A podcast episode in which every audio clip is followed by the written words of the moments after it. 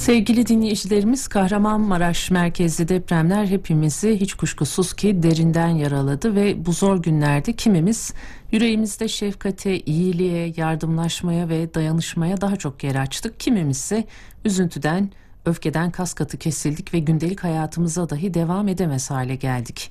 Peki yaşadığımız acı olaylara verdiğimiz bu tepkiler neye bağlı olarak değişiyor acaba? Zor zamanlarda hayatta ve ayakta kalmayı başarabilmek için neler yapmalı ve nasıl bir yol izlemeliyiz? Değerli uzman konuğumuza soracağız. Kendisi telefon attığımızda uzman klinik psikolog Solin Çekin'le birlikteyiz. Sayın Çekin günaydın, hoş geldiniz. Günaydın, merhabalar. Sayın Çekin yaşadığı coğrafya, yaşadığı çevre, aile bu gibi sebeplerle acılara ve strese sanırım daha aşina olan insanlar var yeryüzünde. Özellikle bizim coğrafyamızda biz birçok acı yaşadık şimdiye dek tarihimizde. Yine büyük bir afetten bahsediyoruz. 47 ee, bini 48 bini aşan can kaybımız var. Ve bundan sonra da çok uzun bir süreç var önümüzde oradaki hayatın eski haline dönebilmesi için. Dayanışma içinde yardımcı oluyoruz ama bu süreci kontrol edemiyoruz. Çünkü bireysel anlam, anlamda bunlar bizim kontrol edebileceğimiz şeyler de değil. Bizim dışımızda gelişen durumlarla karşılaştığımızda biz nasıl tepkiler veriyoruz? Az önce giriş yaparken kimimiz daha çok yardımlaşmaya, dayanışmaya doğru yöneldik dedik. Kimimiz ise üzüntülüydük, öfkeden kas katı kesildik dedik. Doğru mu acaba bu tepkiler? Çok doğru. Şöyle e, öncelikle belki şuna değinmekte fayda var. E, bizler sağlık denildiği zaman genellikle ne anlıyoruz? Bedensel olarak bir şey var mı yok mu? Kişinin iç organları sağlıklı mı? E, işte dişinde yüzünde bir problemi var mı? Eli kolu sağlam mı şeklinde hep böyle bir bedensel fiziksel sağlığa odaklanıyoruz. Oysa e, sağlık bedensel e, sağlığın yanında bir de ruhsal kısmına da bütünlükle de ele alınması gereken bir kavram. Çoğu zaman biz o ruhsal sağlık kısmını görmezden geldiğimiz için birçok şey birikiyor ve e, bir kereden patlayarak kişi daha zorlu bir sürece sürükleniyor.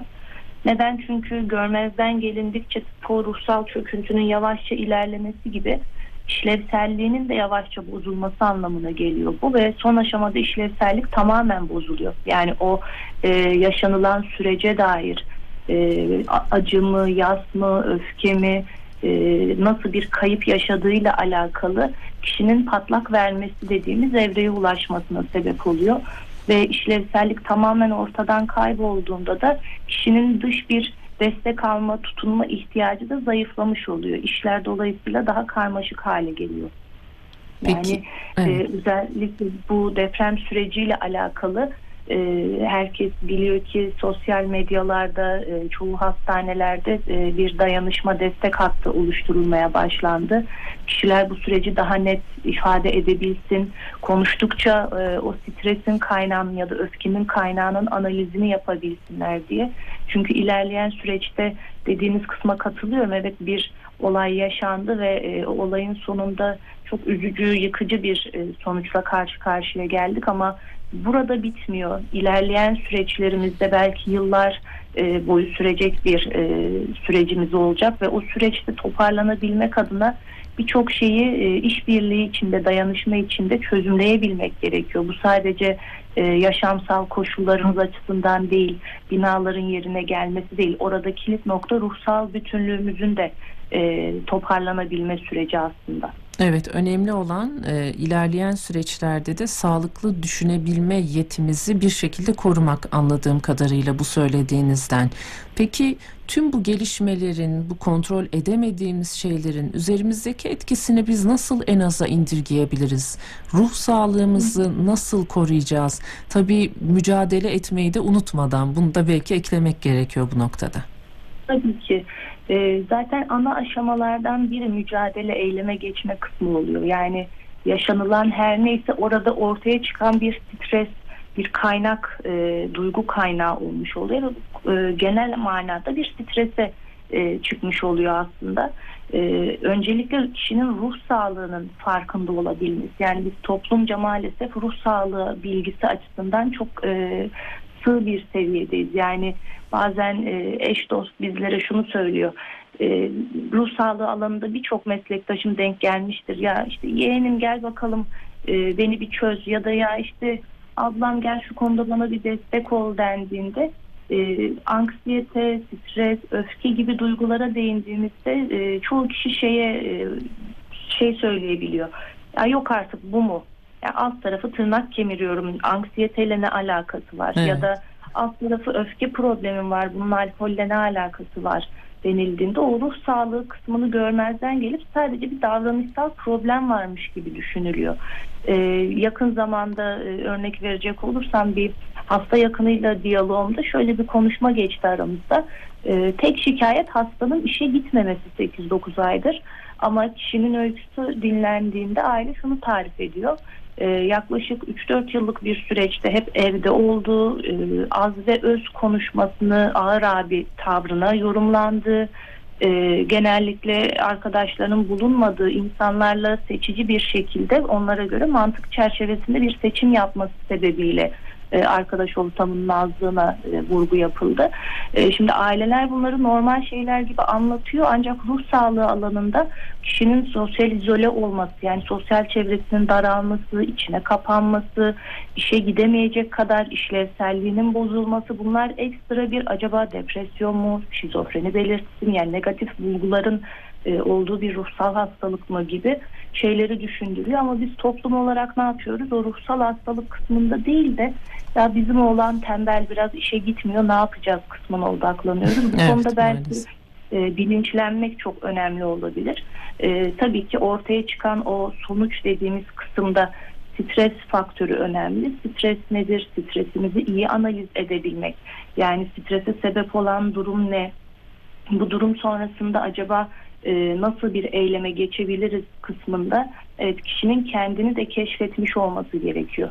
Yani bir evet deprem yaşadık. Deprem üzerinden örnek verecek olursak e, daha önceki deprem anılarında ne var bu kişinin? Daha önce maruz kaldığı düşünceler neler, duygular neler? Bunları analiz etmek.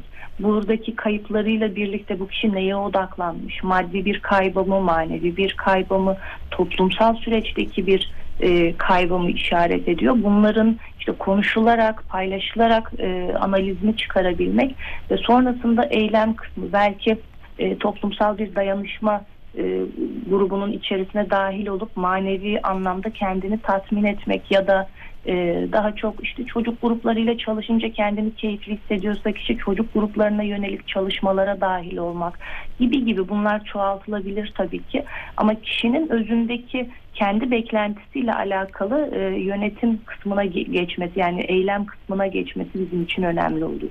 Evet onun içinde e, o dediğiniz sürecin gerçekleştirilmesi gerekiyor. Biraz durup kendimize bakmak ve kendimizi dinlememiz de gerekiyor bu noktada en önemli şey de sizin söylediğiniz gibi bu. Bizde ama uzman olmadan e, biliyorsunuz hep e, bir şekilde bir konuda uzmanlık yorumları yapılır ama görüyoruz ki çok tehlikeli sonuçları olabiliyor sizin söylediğiniz gibi Sayın Çekin. Uzman olmadan belirli tavırları, belirli şeylere de yormamak gerekiyor. Bazı şeyler bazı şeyler değil birçok şey uzmanlara bırakılmalı zaten ama bunu başaramadığımız için zaten belki bu felaketi de yaşadık. Stres e, peki başka psikolojik rahatsızlıklara sebebiyet verebilir mi? Az önce e, sürekli evde kalmak isteyen bir danışmanınızdan örnek vermiştiniz. E, bununla baş edememek depresyona ya da belki daha farklı demans gibi farklı rahatsızlıklara da sebebiyet verebilir mi ilerleyen dönemlerde? Tabii ki e, sağlıklı yönetilmediğinde e, yapılan çalışmalar ortalama olarak şunu gösteriyor zaten. Üç kişiden biri e, strese do- doğrudan bağlantılı bir şekilde anksiyete, depresyon, kaygı bozuklukları, stresin meydana getirdiği diğer yıkıcı etkilere e, müca- etkilerle mücadele etmeye çalışıyor aslında. E, bu çocukluk çağından da geliyor. Yani bazen e, görüyoruz çocuğu aile getiriyor. E, çocuk hakikaten e, işte parmağının kenarındaki eti ısırıyor mesela. Anne diyor ki neden ısırıyor? Yani neden yiyip yiyip duruyor? Parmaklar sürekli kanıyor vesaire. Orada bile aslında çocuğun yönetemediği bir stres faktörü ortaya çıkıyor. E, aile görüşmeleri detaylandırıldığında özellikle işte anneden e, yüksek sesle bir yanıt almama korkusu işte ya da e, kabaca babadan azar işitmeyeyim aman kimse bir şey demesin kaygısıyla çocuk e, parmaklarını yemeye başlıyor. Dolayısıyla biz orada şunu söylüyoruz stres yönetilmediğinde başta anksiyete ile ilgili e, sorunlar yaşayabiliyor. Buna öfke patlamaları, depresyon gibi şeyler de eşlik edebiliyor. E, bunlar bizim sıkça gördüğümüz şeyler ve çoğu zaman e, bunun altında hep işte o duyguyu yönetememe kısmı, bağımlılıklar için de aynı şey geçerli. E, dediğiniz gibi e, bu süreçte bile aslında birçok e, alkol bağımlılık kısmı mesela çok e, yüksek seviyelere çıktı. İlaç kötüye kullanımları çok yüksek seviyelere çıktı. Yine bir yanlış algımız şu maalesef. Bu ilaç bana iyi geldi, sana da iyi gelir. Evet. Ya da ben bu ilaçla çok iyi uyuyorum. Al bunu iç, bu süreci böyle atlat. Yoksa bak uyuyamazsın e, gibi deniliyor ve bir bakıyoruz kişi hiçbir uzmana danışmadan bir ilaç kötüye kullanımına ya da alkol kullanım bozukluğuna riskli seviyelere çıkarmış olabiliyor. Bunlar bizim toplumca maalesef yanlış bildiğimiz şeyler. E, bu konularda da bilinçlenmemizde fayda var. Sayın Çekin geçen hafta bir başka konu başlığını konuşurken yine yaz süreciyle ilgiliydi diye hatırlıyorum. Pembesel Özdemir bizimle birlikteydi ve psikolojik dayanıklılık kavramından bahsetmişti. Aslında hayatın her aşamasında çok önemli bir kavramdır demişti. E, nasıl artırabiliriz bu dayanıklılığı? Yine bu konuda da geçerli mi? Stresi biraz dengeleyebilmek, belki belli noktalarda engellemek açısından psikolojik dayanıklılığın önemi nedir acaba? Psikolojik dayanıklılık aslında ruh sağlığı alanında en kilit kavramlardan biri. E, çok da güzel olmuş aslında değinilmesi. Neden? E, çünkü kişiler bir şey, bir olay karşısında bu yıkıcı ya da yapıcı olsun e, yaşantıları sonucunda zihninde bazı kodlamalarla e, yer edinmiş oluyor. O kodlamaların dışında biz hep şunu söylüyoruz. Mutlaka hayat içerisinde kendinize vakit ayırın, kendinizi keşfedin. Psikolojik dayanıklılık, sağlamlık aslında kişinin kendini keşfiyle başlıyor. Yani kişinin kendi sınırlarını bilmesi, e, ne kadar mükemmel olabileceği, 10 üzerinden 10 değil, 10 üzerinden 5'i yapabiliyorum ben kısmını kabullenebilmesi, e, düşünce bazında alternatif düşüncelerle kendini e, telkin edebilmek ya da e, evet ben bu kadarım diyebilmek. Bazen biz şunu yapıyoruz. Hayır ben buna yetinmeyeceğim. Şunu da yapacağım. Bunu da başaracağım diye diye kendimizi yiyip bitirip o kemirdiğimiz bir evreye götürüyoruz ve aslında ilk başta burada kaybediyoruz.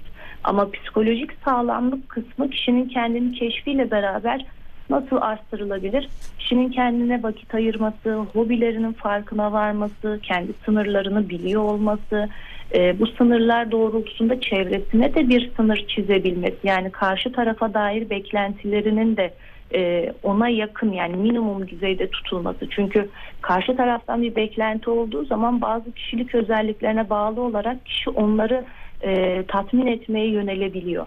İşte annem benden bu okulu kazanmamı bekliyor. Babam benden şu işi halletmemi bekliyor diye diye yine o hırslanmanın dışında yanlış bir e, özgüven kısmına girebiliyoruz. Ama psikolojik dayanıklılık e, yaşanılan dediğim gibi olaylar doğrultusunda şekillenen o kodlamalarla beraber kişinin kendini keşfiyle ilerliyor aslında. Evet, psikolojik dayanıklılığın yanında biraz e, stres yönetimine de değinirsek iyi olur diye düşünüyoruz Sayın Solin.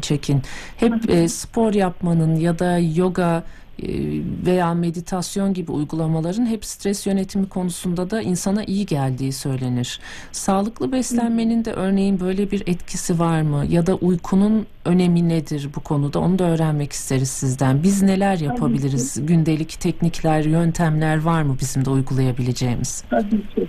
Ee, özellikle hayat içerisinde bir yoğun tempoya girildiğinde ilk kaybettiğimiz uyku ve yemek düzeni oluyor. Evet. Neden? Çünkü işi yetiştireyim, aman ödevim bitmeden uyumayayım, şöyle yapmayayım, böyle yapmayayım ama görülüyor ki zaten bedensel sağlığın bozulması hemen bizim ruh sağlığımıza da etki etmiş oluyor. Dolayısıyla yemek ve uyku düzenimizi korumaya çalışmak, günü planlı yaşamak ya da e, az önce o psikolojik sağlamlık kısmında değindiğim kısımlar hobi alanlarımız, kendimizi keşfetmek, sınırlarımız bunlar evet güzel olan taraflar. Günlük aktivitelerde de doğa yürüyüşleri yapmak, meditasyon, yoga, gevşemek gibi teknikler, bunlar kişinin kafasını deşarj etmesine sebep oluyor ve e, o deşarj olmayla beraber kişi bir monotonluktan çıkıp nefes aldığı bir noktayı da fark ediyor. Yani bu ödül ceza yöntemi gibi e, hatta bazen şey denir sabah gözünüzü açmanızı ne motive ediyor ne, neye uyanıyorsunuz dendiğinde bazen e, çevremizde duyuyoruz sıklıkla e, maaş alacak olmak işe gidiyorum çünkü maaş alacağım. Yani orada bir e, işe gitmek ceza gibi görülüyor ama maaş almak ödül gibi algılandığında birbirlerini dengeliyor aslında. Evet. E, Bizim hayat içerisinde de bunu yapabiliyor olmamız gerekiyor. Evet hayat temposu yoruyor. Bu bizim ceza gibi gördüğümüz bir şey olabilir. Ama ödüllendirdiğimiz zaman kendimizi, kendimize zaman ayırdığımızda o kısım birbirini dengelediği zaman kişi kolay kolay ruh sağlığı kısmından tabii ki düşüşe geçmiyor. Ancak çok e, işte bu tarz şeyler günlük aktiviteler de bana yetmiyor ve giderek işlevselliğim bozuluyor dendiği noktada da mutlaka bir ruh sağlığı uzmanından destek alınması öneriliyor. Evet. Sayın Çekin son olarak e, bir konuya daha değinmek istiyorum. Bu uykunun öneminden bahsettiniz ama nöbetli ya da vardiyalı çalışanlar var. Bizim gibi örneğin haftanın bir günü gece nöbeti tutup sonra iki gün çok erken saatte kalkıp işe gelenler. Özellikle sağlık çalışanlarının e, bu konuda ne kadar e, yoğun ve zorlu bir sistem içinde çalıştıklarını biliyoruz. Onlar için önerileriniz var mı? Çünkü bizim e, yattığımız, kalktığımız saatler e, herkesin yatıp kalktığı, uyandığı saatlerle bir olmayabiliyor. Bu noktada bu dengeyi nasıl sağlayabiliriz ve bunu stres yönetimi açısından nasıl pozitif anlamda değerlendirebiliriz? Evet, çok güzel bir soru aslında. Çünkü sıklıkla karşımıza geliyor bu tarz e, hastalarımız. E, sağlık çalışanları özellikle e, gece uyumuyorum, gündüz uyuyorum ya da meyve halinde çalışıyor hasta yakını. E, bir türlü çocuğuma vakit ayıramıyorum gibi gelebiliyor.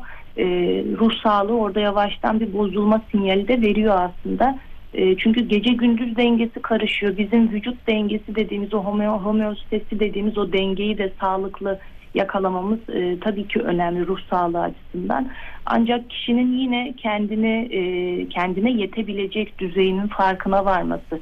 İşte uyku benim için bir stres. Tamam bunun farkında. Stresini analiz ediyor. Ne yapmam lazım? 8 saat mutlaka uyumam lazım. Gündüz 8 saatini o uykuya ayırabilmesi.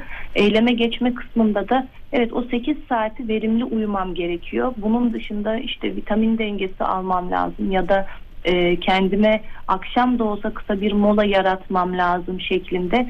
Bizim yaptığımızın evet maalesef hani tam tersi bir düzenine giriliyor ancak kişiyi orada motive eden daha farklı şeyler de olabiliyor. Burada bağımsız değişkenler e, önemli noktalar aslında. Bazen kişi diyor ki gece acile biri geldiğinde ona e, fayda sağladığını görmek beni mutlu ediyor. Hmm, Ee, evet. Orada yine ödül kısmı da e, devreye giriyor kişinin zihninde. Ya da e, evet gece e, kişilerin daha çok acile başvurduğu süreçler ve o yardımcı e, olabilme ruhu beni motive ediyor kısmında. Kişi sabahki denge kısmını bir tık daha tolere edebiliyor. Evet.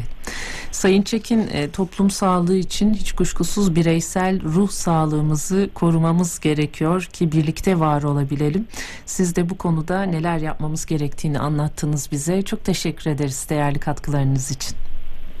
Ben teşekkür ediyorum. Çok sağ olun. İyi yayınlar diliyorum. Sağ olun, hoşçakalın. Uzman klinik psikolog Solin Çekin bizimle birlikteydi. Ruh sağlığımızı nasıl koruruz? Zor zamanlarda hayatta ve ayakta kalmaya nasıl devam ederiz diye sorduk. Stres faktörünü yönetebilmek ve psikolojik dayanıklılık bu konuda büyük önem arz ediyor öğrendiğimiz bilgilere göre. Eğer biz kendimiz başarılı olamıyorsak da bir uzmana danışmamız gerekiyor. Tekrar hatırlatalım.